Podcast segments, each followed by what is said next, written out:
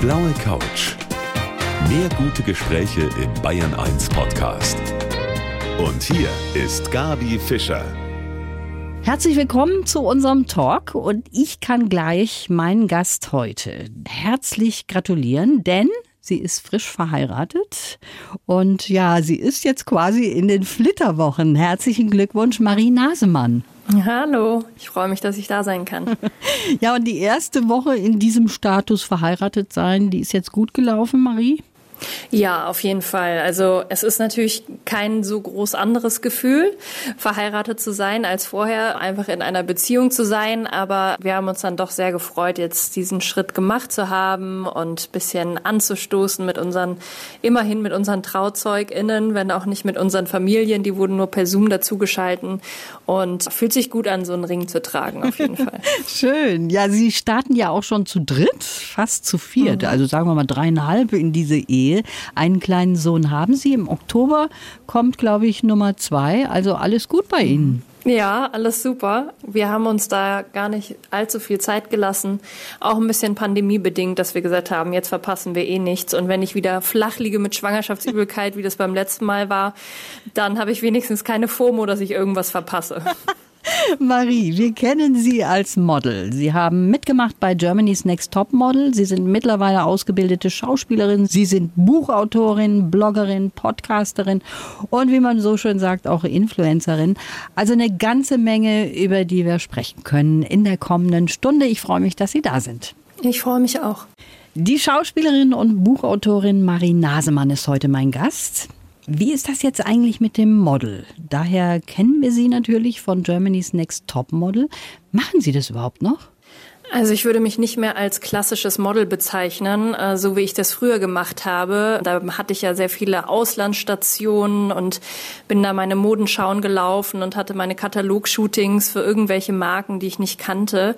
Und das mache ich eigentlich schon seit einigen Jahren nicht mehr, sondern werde dann glücklicherweise immer gebucht als die Person, die ich sozusagen bin und habe dementsprechend auch Mitspracherecht bei den Shootings. Wenn es dann eben doch Magazin- oder Werbeshootings gibt, dann haben die eigentlich immer auch irgendwie mit Nachhaltigkeit oder fairer Mode zu tun.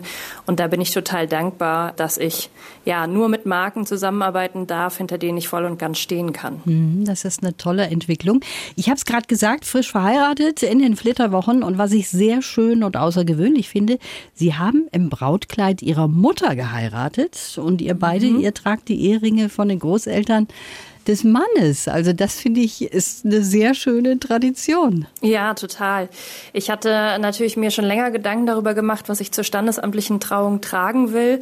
Und ein Hochzeitskleid ist ja so ungefähr das unnachhaltigste Kleidungsstück, das es gibt im Schrank, das man nämlich nur genau ein einziges Mal anzieht. Ja. Und irgendwie wollte ich dafür nichts Neues kaufen und dann fiel mir eben dieses Hochzeitskleid meiner Mutter wieder ein, das ich natürlich schon von klein auf kenne, das immer bei uns unten im Hobbykeller im Schrank neben neben den Skisachen hing. Und dann dachte ich mir, ach, wenn man das eigentlich so ein bisschen kürzer macht und die Ärmel so ein bisschen verändert, dann könnte das eigentlich meinen Geschmack treffen. Und so haben wir es sozusagen in die moderne Zeit geholt und Upcycling betrieben. Und so äh, kam es jetzt ein zweites Mal zum Einsatz. Das ist toll. Also wirklich eine super Idee. Im Normalfall oder im Glücksfall, sagen wir mal, wird ja so ein Kleid tatsächlich nur einmal gebraucht. Und dann ist das schön, wenn man es auch nochmal ummodelt und nochmal eine große Bedeutung dann auch gibt. Sie haben es gerade gesagt, Zeremonie im kleinen Kreis, danach so ein Zoom-Call mit der ganzen Familie. Aber das wussten Sie beide ja auch vorher, dass das jetzt kein Riesenfest wird. Wird das noch nachgeholt? Ja, auf jeden Fall. Also wir hatten immer vor, also ich wollte eigentlich nur heiraten für die große Party, weil ich davon immer geträumt habe, irgendwie so ein Fest zu machen, wo man eben alle Menschen, die man irgendwie gern und lieb hat, irgendwie beieinander hat. Und wir sind auf jeden Fall schon dabei, das zu planen und ich hoffe, es ist nächsten Sommer irgendwie realisierbar. Und dann gibt's noch eine große Party für alle und auch noch mal eine kleine Zeremonie. Aber ich finde das auch ganz schön. Sie sind ja nun schon länger mit Ihrem Mann zusammen, dass Sie dann doch diesen Schritt gemacht haben. Der war anscheinend doch wichtig für Sie.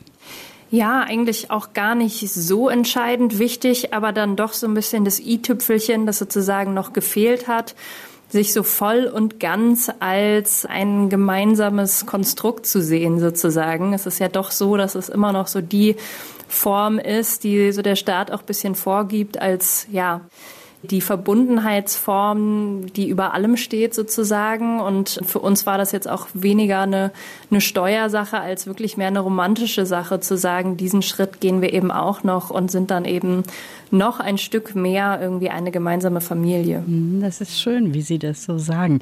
Marie, wenn ich sage, wir kennen Sie von Germany's Next Top Model, dann ist das eigentlich ein Kapitel, was Sie ja schon abgeschlossen haben. Wir haben das ja kurz eben angetippt.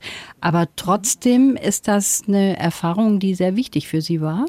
Ja, auf jeden Fall. Das war der Startschuss meiner Karriere und das hat mir natürlich auf einmal so eine Aufmerksamkeit zu haben und auch so eine Reichweite hat mir natürlich wahnsinnig Freiheit gegeben, das zu machen, was ich in meinem Leben machen möchte, eben ja aus einer sehr bequemen Position heraus und da bin ich auch total dankbar, dass es damals so gut geklappt hat und ich so weit gekommen bin. Und es hat dann aber eben doch ein paar Jahre gedauert, bis ich so richtig, richtig verstanden habe, was ich möchte, weil natürlich auch damals nach der Sendung auch erstmal so ein bisschen der Druck der Öffentlichkeit da war, auf jeden Fall auch diesen Modelweg einzugehen, obwohl das eigentlich nie mein Lebensziel war und nie mein Berufswunsch. Deshalb habe ich das erstmal relativ brav mitgemacht, um dann eben nach ein paar Jahren festzustellen, also ganz mein Ding ist es eigentlich nicht. Ich setze mich eigentlich auch gerne gedanklich mit Themen auseinander und schreibe auch gerne und ja, nutze auch gerne meine Stimme für andere Themen. Und haben Sie sich damals eigentlich selber beworben oder ist das irgendwie anders zustande gekommen? Ja, bei uns war das erste Jahr, wo man einfach spontan zum offenen Casting vorbeikommen konnte. Die Jahre davor musste man sich mit Video bewerben und ich glaube, das hätte ich nie gemacht, weil ich habe dann doch sehr spontan den Entschluss getroffen, nämlich am Abend vorher, dass ich gesagt habe, oh, offenes Casting in München. Gut, ich habe mein Abi in der Tasche, habe jetzt eigentlich gerade nicht wirklich was zu tun und habe Lust, mein Leben ein bisschen auf den Kopf zu stellen. Da gehe ich jetzt morgen einfach mal hin. Sie haben das Ganze so quasi an den Nagel gehängt mittlerweile. Sie haben es ja auch eben eben schon erklärt, dass Sie ab und zu eben jetzt unter anderer Fahne auch mal vor der Kamera stehen. Und das finde ich ist auch ein sehr schöner Weg, den Sie da jetzt gegangen sind. Und Sie sind auch Schauspielerin, Sie sind Bloggerin, Podcasterin, Influencerin. Ihre Herzensprojekte, kann man schon sagen, sind Nachhaltigkeit und fairer Handel. Und darüber wollen wir gleich weitersprechen, hier auf der blauen Couch Gerne. von Bayern 1. Das ist wirklich ein spannender Bogen, den mein Gast heute, die Schauspielerin und Buchautorin Marie Nasemann, vollzogen hat. Von Glanz und Glamour im Modelleben zu jemandem, der sich auch im Privatleben eigentlich von vielen Dingen befreit hat. Das ist bei Ihnen schon so, oder? Ja, ich bin keine klassische Minimalistin. Also dafür macht mir bunte, ausgefallene Mode zu viel Spaß. Dafür liebe ich zu sehr irgendwie Bilder und Einrichtungen. Aber ich habe mich doch in den letzten Jahren so ein bisschen auf die wesentlichen Dinge konzentriert, die mich im Leben glücklich machen. Und das ist eben nicht unbedingt shoppen gehen, wo ich viele Jahre dachte, dass das zum Glücklichsein dazugehört. Und das habe ich ja ziemlich erfolgreich abgelegt. Also ein bestimmter Spruch, der hat sie, glaube ich, auch so ein bisschen auf diesen Weg gebracht. Und zwar ist das ein Spruch in einem öffentlichen Klo. Hinterlassen Sie die Toilette bitte so, wie Sie sie vorgefunden haben. Da hat es bei Ihnen Klick gemacht?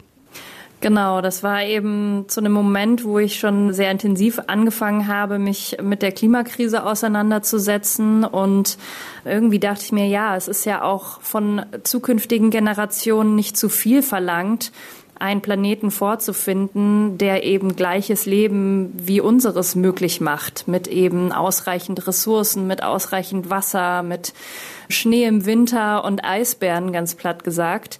Und das ist auf jeden Fall mein Anspruch, auch jetzt natürlich für meine Kinder und auch eventuell Enkelkinder, dass die eben das gleiche Leben führen können wie wir, was mhm. ja ein sehr, sehr privilegiertes Luxusleben ist, sage ich mal. Lustig, dass so ein Spruch einen so irgendwie in eine andere Richtung bringt. Und Sie haben ein Buch geschrieben, das heißt Verknallt.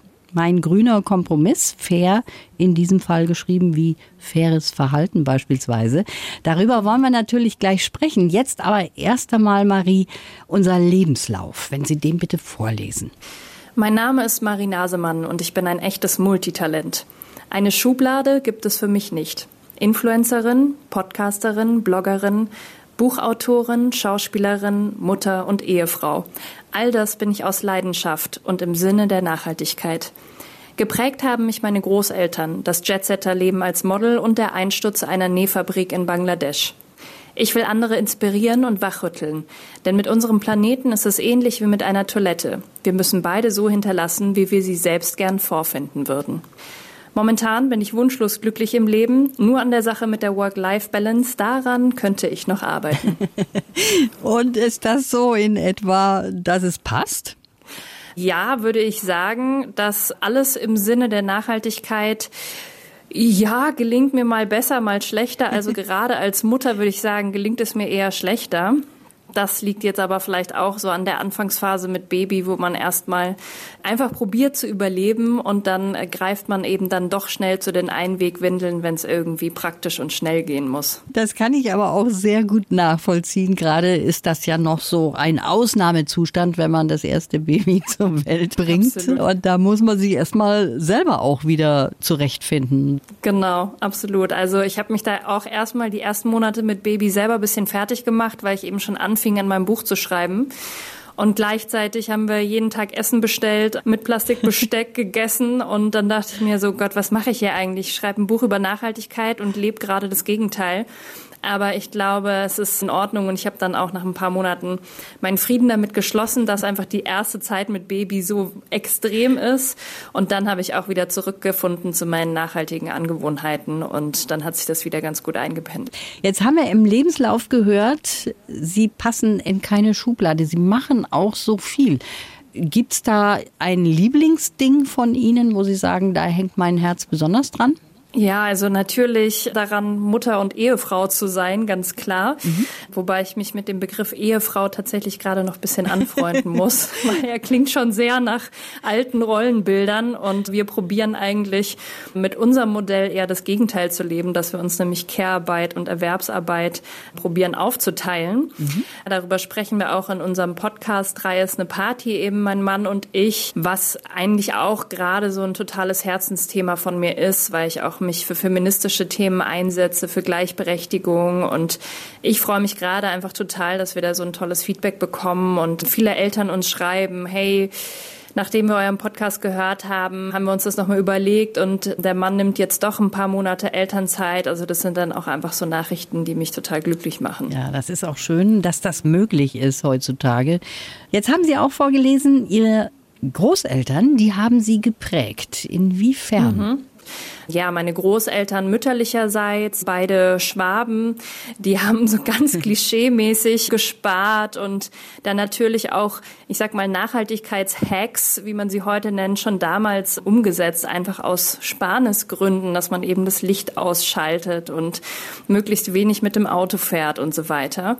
Und meine Oma hat mich auch geprägt, weil sie Modefotografin war und ich immer mal total fasziniert war von den Bildern, die ich bei ihr entdeckt habe. Also das hat schon alles immer sehr viel mit dem zu tun, glaube ich, wie man auch heute lebt. Mhm. Und Sie wollten eigentlich ursprünglich Designerin werden.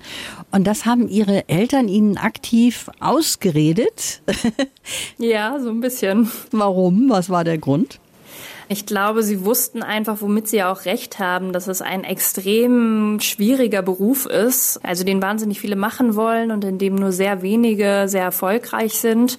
Und ich glaube, sie hatten sich für mich immer ein bisschen was Bodenständigeres vorgestellt und hatten mir dann immer dazu beratschlagt, doch ein Kombinationsstudium aus Management und Mode zu machen, wo man eben so beide Bereiche bisschen abdeckt ja, jetzt bin ich Podcasterin und Schauspielerin und Autorin, also noch, noch brotloser sozusagen, aber es funktioniert ja alles und der Plan ist trotzdem aufgegangen. Ja, wohl eher nicht brotlos in Ihrem Fall. Ein Wendepunkt in Ihrem Leben war, als die Nähfabrik in Bangladesch eingestürzt ist. Da können wir uns natürlich alle dran erinnern. Da wurde einem mal vor Augen geführt, unter welchen Bedingungen dort gearbeitet wird. Ganz schrecklich. Und was hat das mit Ihnen gemacht? Genau, das war 2013 und damals sind eben über 1100 Menschen ums Leben gekommen und ich saß abends vorm Fernseher nach dem Tatort und auf einmal sah ich diese Bilder und ich war einfach nur geschockt. Also ich habe einfach, glaube ich, zum ersten Mal dieses leicht unterbewusst schlechte Gewissen, das ich beim Einkaufen vorher schon hatte, auf einmal ganz deutlich und klar gesehen, dass ich eigentlich mit meinem Konsumverhalten, mit meinem Beruf als Model dazu beitrage, dass diese Branche, die eine der dreckigsten und unfairsten der Welt ist, immer nur weiter boomt und noch mehr produziert und verkauft wird. Und dann habe ich einfach gesagt, so möchte ich in meinem Leben nicht mehr weitermachen und habe tatsächlich erstmal mein eigenes Konsumverhalten oder mein Shoppingverhalten komplett eingestellt und mich dann eben nach und nach angefangen, damit auseinanderzusetzen, wie und wo und von wem Mode produziert wird und was man da eben beim Einkaufen richtig und was man falsch machen kann. Mhm. Und das ist ein gutes Stichwort, Konsumverhalten. Dabei wollen wir gleich noch bleiben.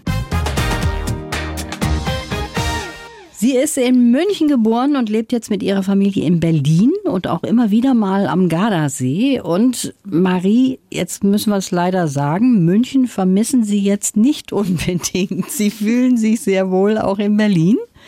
Ja, absolut. Was natürlich in Berlin auch damit zusammenhängt, dass ich hier viel arbeite, dass hier einfach viel gedreht wird, viel fotografiert wird und ich natürlich viel auch mit Menschen hier zusammenkomme, die ähnlich verrückte Berufe haben wie ich.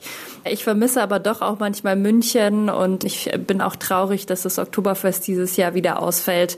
Und ich vermisse tatsächlich sehr die Berge, was ah. ich gar nicht so gedacht hätte, weil ich eigentlich gar nicht immer so oft in den Bergen war, wie ich mir das vorgenommen habe. Aber wenn man sie nicht mehr hat, dann vermisst man sie auf einmal. so ist es, genau. Woher kommt denn eigentlich Ihre Liebe zum Gardasee, die ich übrigens sehr gut nachvollziehen kann? Ja, das ist tatsächlich auch wieder so ein Familiending, dass eben meine Großeltern schon Urlaub am Gardasee gemacht haben. Da gibt's so ganz tolle 70er Jahre Fotos von meinen Großeltern. Und so hat eben auch meine Mutter schon seit ihrer Jugend Urlaub am Gardasee gemacht und dann wiederum mit uns, ja, seit ich denken kann. Also seit ich eins bin, fahre ich sozusagen jedes Jahr dorthin und es ist für mich wirklich schon Heimat geworden, dass ich mich da so zu Hause fühle, dass es für mich auch keinen anderen Ort auf der Welt gibt, gibt, an dem ich besser entspannen kann. Also da kann kein Fünf-Sterne-Ressort auf den Seychellen mithalten. Wenn ich da unten die Luft einatme und eine Portion Pasta esse, dann bin ich absolut tiefenentspannt in wenigen Stunden. Ist bei mir ganz genauso. Und dann hat Bayern natürlich schon einen kleinen Vorteil. Ne? Wir sind sehr nah dran an diesem Gardasee. Genau. Mhm. Sie sind nicht nur Schauspielerin und Buchautorin, sondern auch Influencerin und Bloggerin. Und da sind Sie so erfrischend ehrlich. Halbe Stunde haben wir noch, darüber gleich zu sprechen. Sie ist ja wirklich ein Multitalent, mein Gast heute, die Marie Nasemann. Frau Nasemann, Sie spielen auch Klavier und hatten sogar mal eine Band. Haben Sie das total aufgegeben jetzt? Ja, das war eigentlich tatsächlich immer eher als Spaßprojekt gedacht. Wir wollten eigentlich immer nur mal eine Girlband machen und mal einen Song raushauen, aber ähm, das hatte sich dann übers Internet ziemlich verbreitet und auf einmal wurde daraus ernst, ohne dass wir uns das, glaube ich, so richtig gut überlegt haben ja, die Musikbranche ist auf jeden Fall auch ein, ein hartes Pflaster, sage ich mal, wo ich glaube ich auch nicht weiß, ob ich da so langfristig so glücklich werden würde, aber es war extrem amüsant und auch spannend, mal diesen Exkurs zu machen. Und meine musikalische Tätigkeit beschränkt sich aber gerade darauf, dass ich meinem Sohn ein bisschen was auf der Gitarre vorklimpere und ein bisschen dazu singe. Also mehr, mehr ist es nicht und wird es, glaube ich, in absehbarer Zukunft auch nicht. aber das ist doch auch sehr schön. Und Sie haben eine Schauspiel Ausbildung gemacht nach dem Model. Also das ist schon ein Standbein, was für Sie ganz wichtig ist? Ja, absolut. Ich habe schon 2009 mal die Möglichkeit bekommen, in einer Serie eine Gastrolle zu übernehmen und habe dann 2011 meinen ersten Film fürs ZDF gedreht.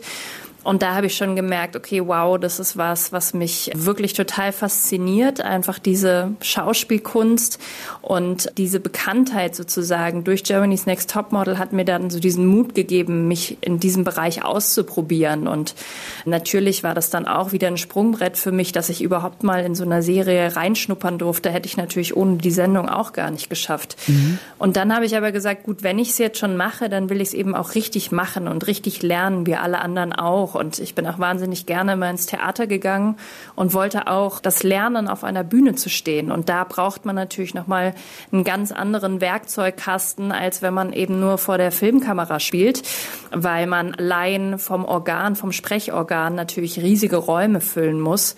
Und das muss man tatsächlich einfach drei Jahre lang lernen. Das geht nicht von heute auf morgen. Und das haben Sie auch gemacht. Jetzt kommen wir mal zurück zum Konsumverhalten. Sie sagen, Sie kaufen Kleidungsstücke nur, wenn Sie sie mindestens 30 Mal anziehen. Mhm. Wissen Sie das von vornherein oder müssen Sie sich dann im Nachhinein dazu überreden, auch manches Teil dann so oft anzuziehen? Ja, also bei den meisten Sachen, die ich kaufe, da bin ich mir wirklich ganz sicher und das bewahrheitet sich dann eigentlich auch nach kurzer Zeit.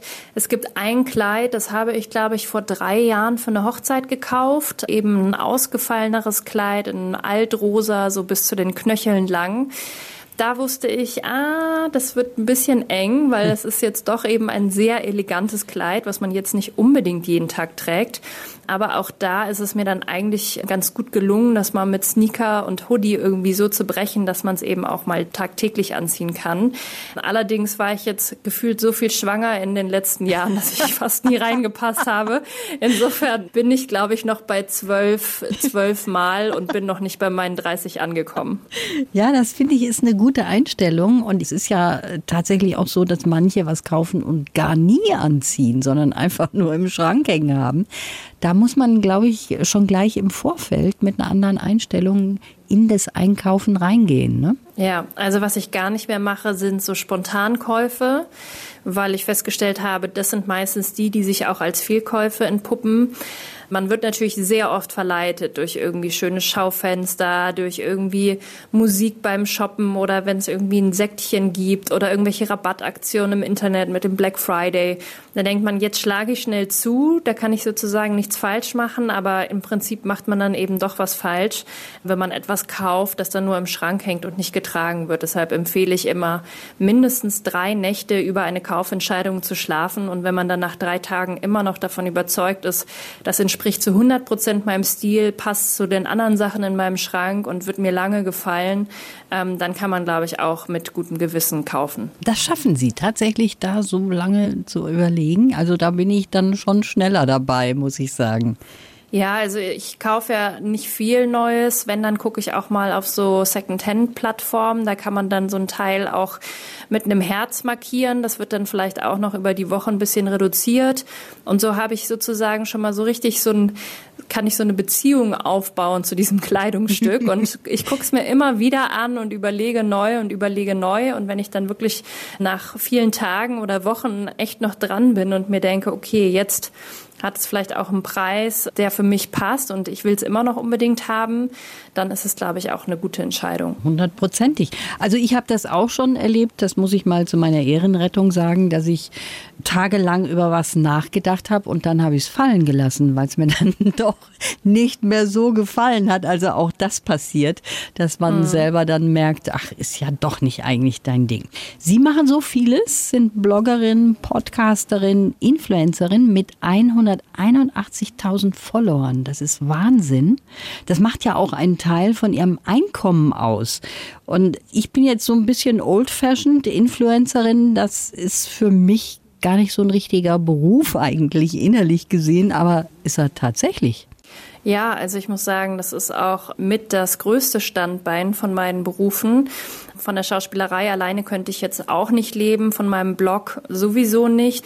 Aber ich bin total froh, dass es Instagram und ich, dass wir da irgendwie so eine gute mhm. Verbindung miteinander haben und ich auch einfach Spaß an der Plattform habe. Ich mag auch den Austausch mit den Menschen, die mir folgen. Ich lerne auch tatsächlich viel von meinen FollowerInnen. Also lass mich auch gerne mal kritisieren und beratschlagen. Und ich habe das Gefühl, das ist eben so eine wechselseitige Beziehung. Und das ist auch so, dass mich diese Plattform eigentlich nicht großartig unter Druck setzt. Also ich empfinde das nicht als anstrengend, da jeden Tag was machen zu müssen, sondern es hat sich schon so in mein Leben eingegliedert, dass es einfach ganz parallel läuft und das macht die Arbeit irgendwie sehr angenehm. Interessant, das zu hören, wie das eben als Beruf dann auch gesehen wird. Als Bloggerin sind Sie übrigens ausgezeichnet worden für Ihren Einsatz für Nachhaltigkeit. Ist ja auch eine sehr schöne Anerkennung für Ihre Arbeit. Marie Nasemann heute auf der blauen Couch. Bisschen Zeit haben wir noch.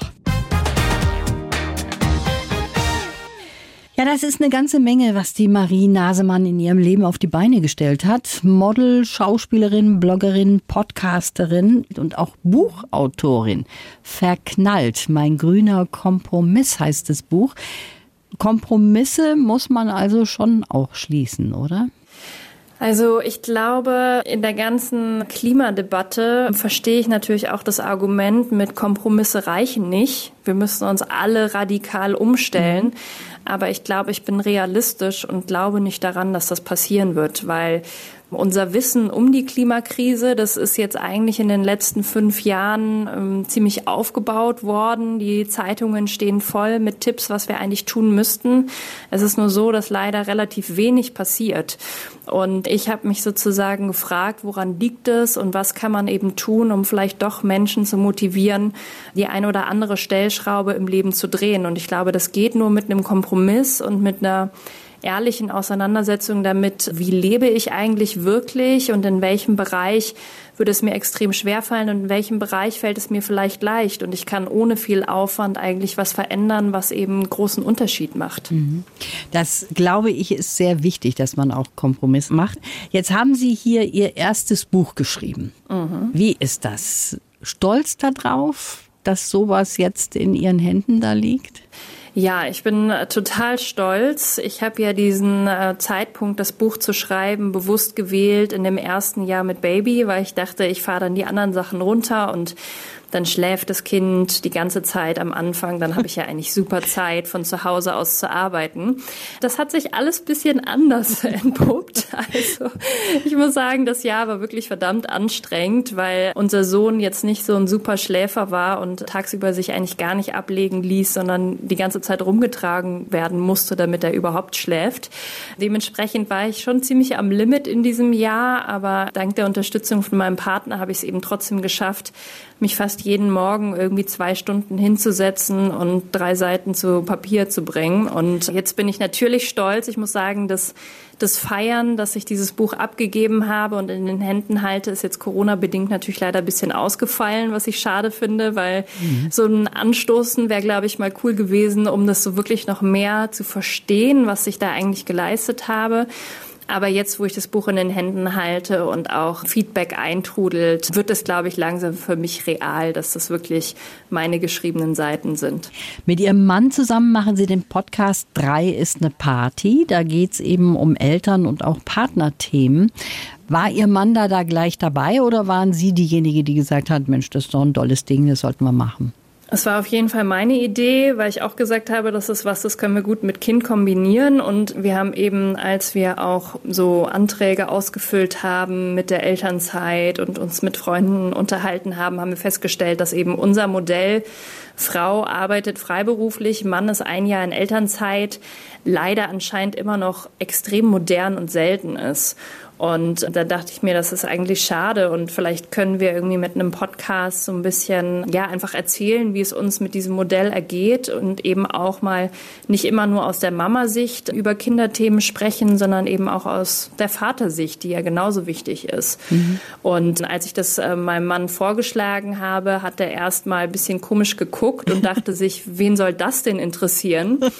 Aber ich hatte ihn nämlich bei einem Interview gehört, er macht Eierlikör mit zwei Freunden Freunden zusammen, Rubbelberg. Und die Jungs äh, haben auch ein Podcast-Interview gegeben. Und ich war so begeistert davon, wie er spricht und wie angenehm seine Stimme ist und wie gut er das macht, dass ich eben die Idee hatte. Und es hat sich dann eben auch bewahrheitet, dass er das auch super macht und wir da total gut miteinander sind. Und ehrlich gesagt tut es auch unsere Beziehung gut, weil mal sich so eine richtig, so eine Stunde Zeit nehmen und so intensiv unterhalten, das geht ja im Alltag manchmal auch unter mit Baby. Und das ist ja auch ganz schön, wenn man auch mal über die Aufs und Abs dann spricht, die da in der Partnerschaft sind. Das ist ja fast wie eine Therapie dann quasi.